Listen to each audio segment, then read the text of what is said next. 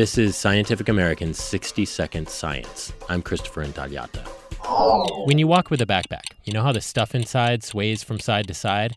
Now scientists have figured out how to tap into that motion to generate electricity. Here's how it works Picture a pendulum mounted to a backpack frame and stabilized with springs on either side. The pack's weight is attached to the pendulum, so the pendulum swings side to side as you walk. Gears then use that swinging motion to drive a generator, and the generator spits out electrical current to charge a battery. Volunteers carried that pack while walking on a treadmill, and they wore masks to measure the flow of oxygen and carbon dioxide.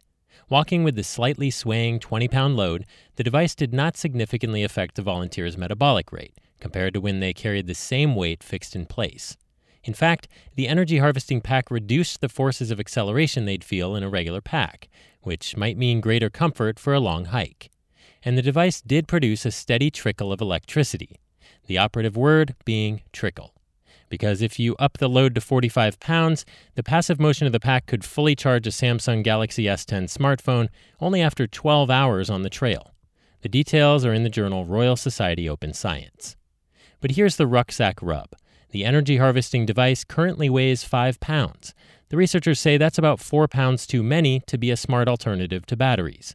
So they hope that more research lets them lighten the load to ensure the pack charges you up without weighing you down.